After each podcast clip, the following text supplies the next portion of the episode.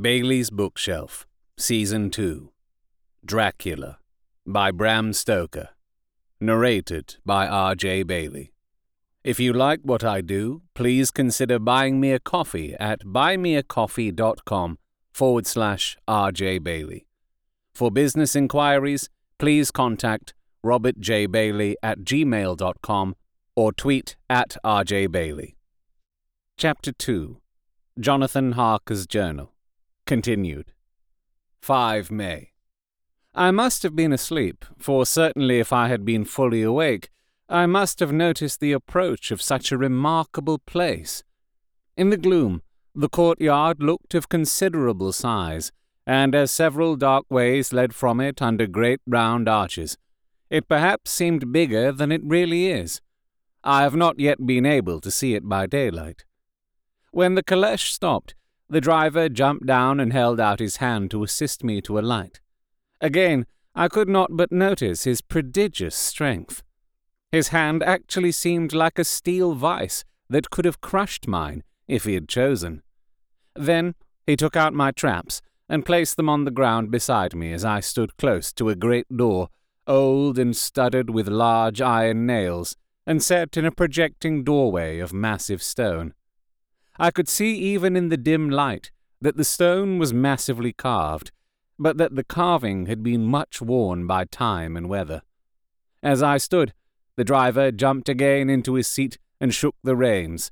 The horses started forward, and trap and all disappeared down one of the dark openings. I stood in silence where I was, for I did not know what to do. Of bell or knocker there was no sign, through these frowning walls and dark window openings, it was not likely that my voice could penetrate. The time I waited seemed endless, and I felt doubts and fears crowding upon me. What sort of place had I come to, and among what kind of people? What sort of grim adventure was it on which I had embarked? Was this a customary incident in the life of a solicitor's clerk sent out to explain the purchase of a London estate to a foreigner? Solicitor's clerk. Mina would not like that. Solicitor, for just before leaving London, I got word that my examination was successful, and I am now a full blown solicitor. I began to rub my eyes and pinch myself to see if I were awake. It all seemed like a horrible nightmare to me, and I expected that I should suddenly awake and find myself at home, with the dawn struggling in through the windows, as I had now and again felt in the morning after a day of overwork. But my flesh answered the pinching test, and my eyes were not to be deceived. I was indeed awake and among the Carpathians. All I could do now was to be patient, and to wait the coming of the morning. Just as I had come to this conclusion, I heard a heavy step approaching behind the great door, and saw through the chinks the gleam of a coming light. Then there was the sound of rattling chains and the clanking of massive bolts drawn back. A key was turned with the loud grating noise of long disuse, and the great door swung back. Within stood a tall old man, clean shaven, save for a long white moustache, and clad in black from head to foot, without a single speck of colour about him anywhere. He held in his hand an antique silver lamp, in which the flame burned without chimney or globe of any kind, throwing long quivering shadows as it flickered in the draught of the open door. The old man motioned me in with his right hand with a courtly gesture, saying, in excellent English, but with a strange intonation, Welcome to my house. Enter freely and of your own will. He made no motion of stepping to meet me, but stood like a statue, as though his gesture of welcome had fixed him into stone. The instant, however, that I had stepped over the threshold, he moved impulsively forward, and holding out his hand, grasped mine with a strength which made me wince, an effect which was not lessened by the fact that it seemed as cold as ice, more like the hand of a dead than living man. Again he said, Welcome to my house. Come freely, go safely, and leave something of the happiness you bring. The strength of the handshake was so much akin to that which I had noticed in the driver, whose face I had not seen, that for a moment I doubted if it were not the same person to whom I was speaking. So, to make sure, I said interrogatively, Count Dracula? He bowed in a courtly way as he replied, I am Dracula, and I bid you welcome, Mr. Harker, to my house. Come in. The night air is chill, and you must need to eat and rest. As he was speaking, he put the lamp on a bracket on the wall, and stepping out, took my luggage. He had carried it in before I could forestall him. I protested, but he insisted. Nay, sir, you are my guest. It is late, and my people are not available. Let me see to your comfort myself. He insisted on carrying my traps along the passage, then up a great winding stair, and along another great passage, on whose stone floor our steps rang heavily. At the end of this, he threw open a heavy door, and I rejoiced to see within a well lit room in which a table was spread for supper, and on whose mighty hearth a great fire of logs, freshly replenished, flamed and flared. The Count halted, putting down my bags, closed the door, and crossing the room, opened another door, which led into a small octagonal room, lit by a single lamp, and seemingly without a window of any sort. Passing through this, he opened another door, and motioned me to enter. It was a welcome sight, for here was a great bedroom, well lighted, and warmed with another log fire, also added to but lately, for the top logs were fresh, which sent a hollow roar up the wide chimney. The Count himself left my luggage inside and withdrew, saying, before he closed the door, You will need, after your journey, to refresh yourself by making your toilet. I trust you will find all you wish. When you are ready, come into the other room, where you will find your supper prepared. The light and warmth and the Count's courteous welcome seemed to have dissipated all my doubts and fears. Having then reached my normal state, I discovered that I was half famished with hunger. So, making a hasty toilet, I went into the other room. I found supper already laid out. My host, who stood on one side of the great fireplace, leaning against the stonework, made a graceful wave of his hand to the table, and said, I pray you, be seated, and sup how you please. You will, I trust, excuse me that I do not join you, but I have dined already, and I do not sup. I handed to him the sealed letter which Mr. Hawkins had entrusted to me. He opened it and read it gravely. Then, with a charming smile, he handed it to me to read. One passage of it, at least, gave me a thrill of pleasure. I must regret that an attack of gout, from which malady I am a constant sufferer, forbids absolutely any travelling on my part for some time to come.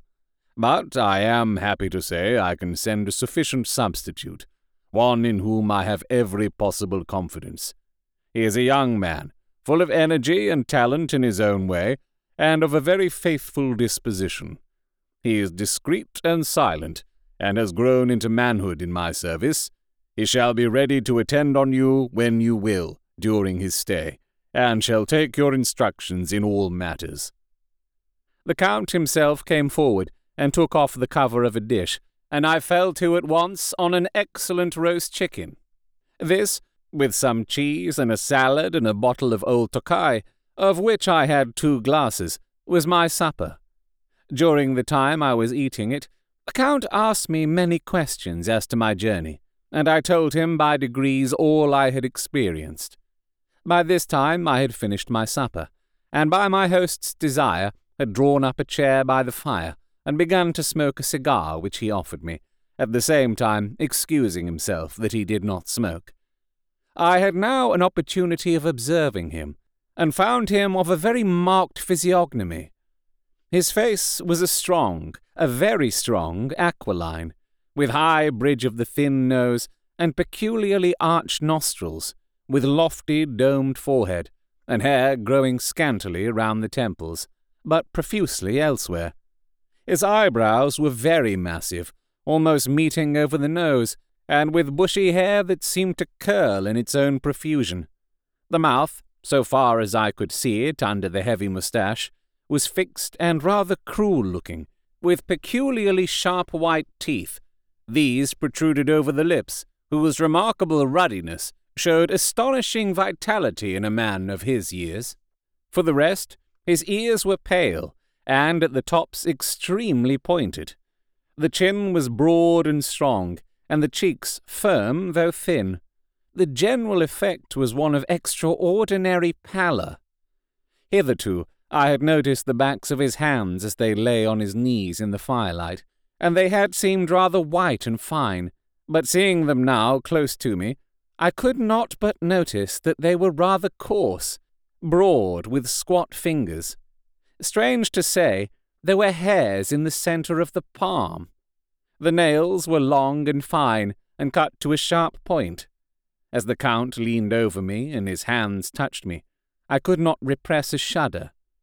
It may have been that his breath was rank, but a horrible feeling of nausea came over me, which, do what I would, I could not conceal.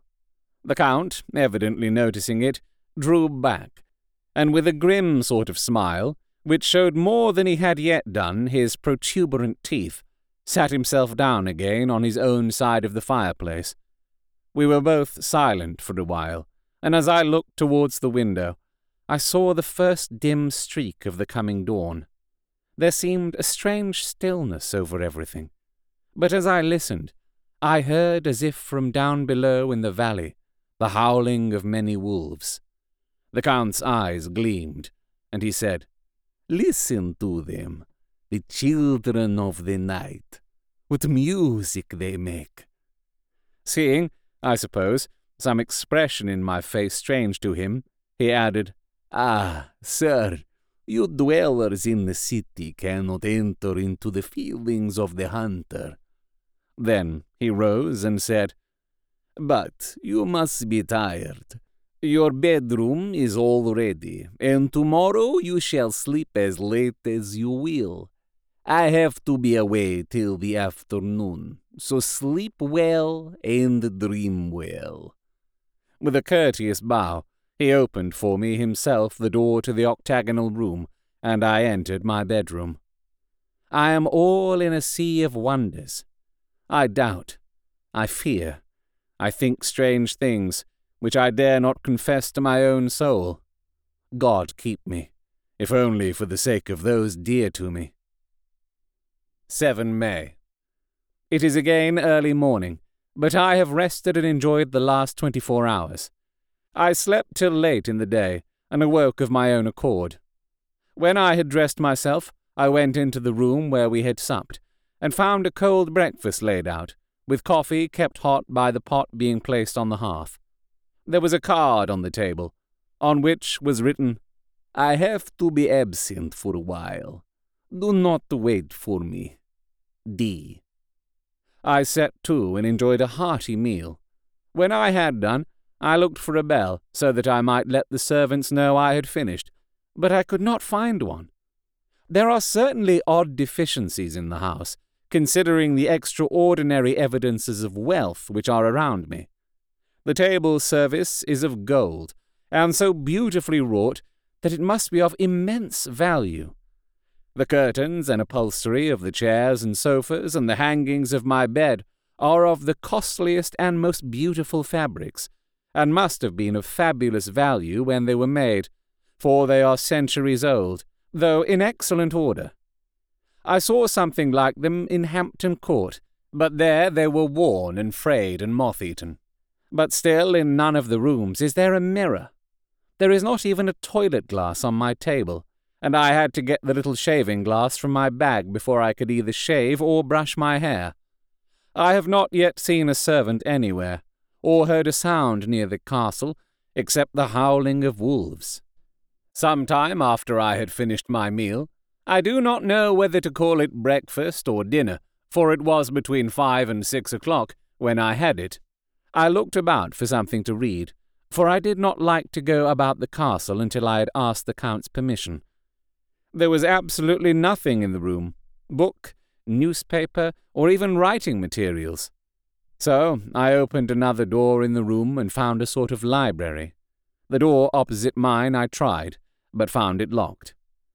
In the library, I found, to my great delight, a vast number of English books, whole shelves full of them, and bound volumes of magazines and newspapers.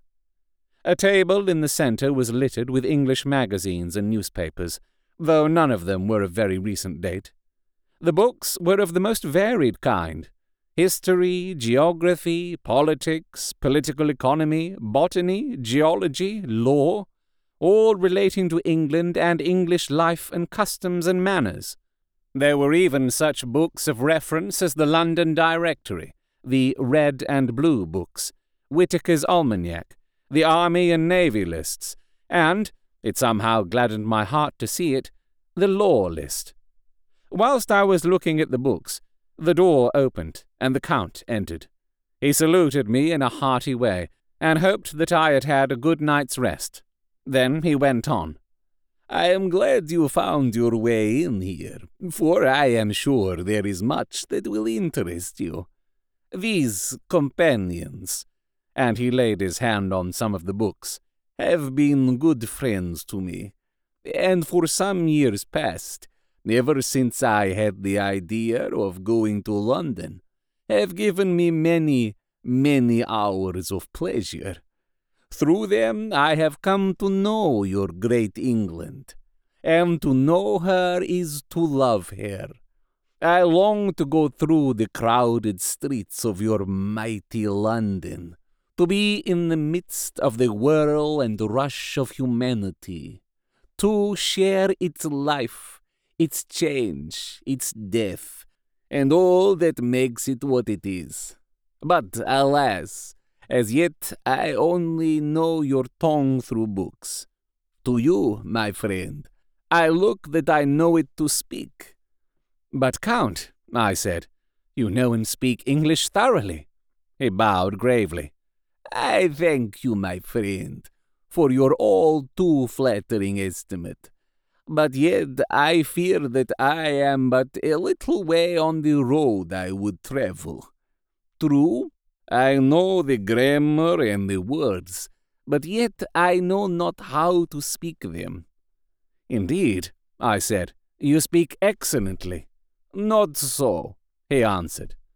Well, I know that, did I move and speak in your London, none there are who would not know me for a stranger. That is not enough for me. Here I am noble, I am boyar, the common people know me, and I am master. But a stranger in a strange land, he is no one. Men know him not, and to know not is to care not for. I am content if I am like the rest, so that no man stops if he see me or pause in his speaking, if he hear my words. Ha ha! A stranger! I have been so long master that I would be master still, or, at least, that none other should be master of me. You come to me not alone, as agent of my friend Peter Hawkins of Exeter, to tell me all about my new estate in London. You shall, I trust, rest here with me a while, so that by our talking I may learn the English intonation. And I would that you tell me when I make error, even of the smallest, in my speaking. I am sorry that I had to be away so long today. But you will, I know, forgive one who has so many important affairs in hand. Of course, I said all I could about being willing, and asked if I might come into that room when I chose. He answered, Yes, certainly, and added, You may go anywhere you wish in the castle, except where the doors are locked, where, of course, you will not wish to go. There is reason that all things are as they are. And did you see with my eyes and know with my knowledge, you would perhaps better understand. I said I was sure of this, and then he went on. We are in Transylvania, and Transylvania is not England. Our ways are not your ways, and there shall be to you many strange things. Nay, from what you have told me of your experiences already, you know something of what strange things there may be. This led to much conversation, and as it was evident that he wanted to talk, if only for talking's sake, I asked him many questions regarding things that had already happened to me or come within my notice. Sometimes he sheered off the subject, or turned the conversation by pretending not to understand, but generally he answered all I asked most frankly. Then, as time went on, and I had got somewhat bolder, I asked him of some of the strange things of the preceding night, as, for instance, why the coachman went to the places where he had seen the blue flames. He then explained to me that it was commonly believed that on a certain night of the year, last night, in fact, when all evil spirits are supposed to have unchecked sway, a blue flame is seen over any place where treasure has been concealed. That treasure has been hidden, he went on, in the region through which you came last night. There can be but little doubt, for it was the ground fought over for centuries by the Wallachian, the Saxon, and the Turk.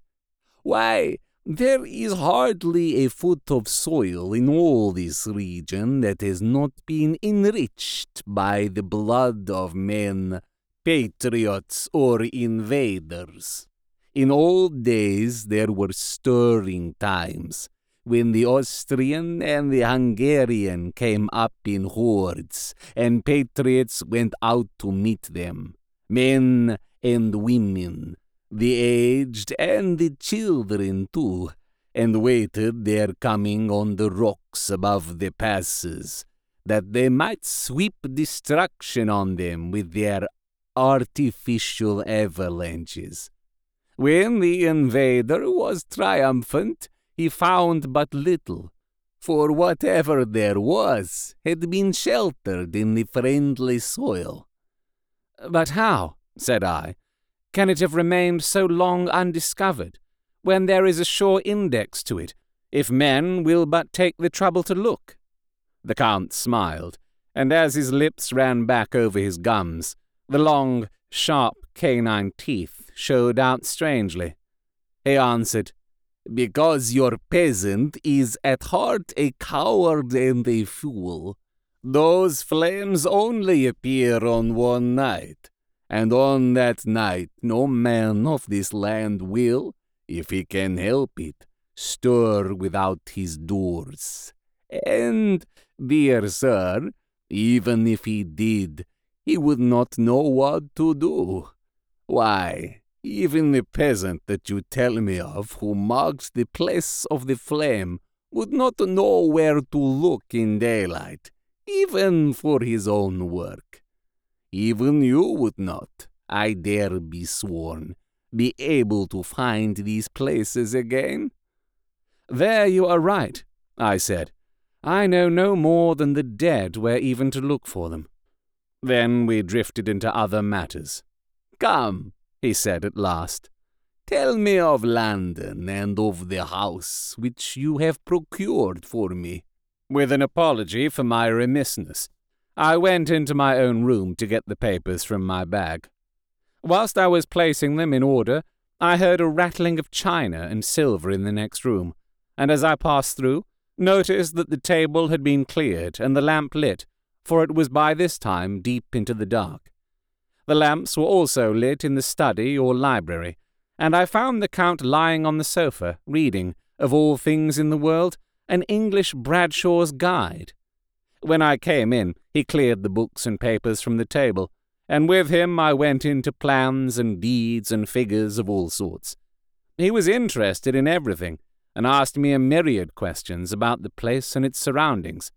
He clearly had studied beforehand all he could get on the subject of the neighbourhood, for he evidently at the end knew very much more than I did.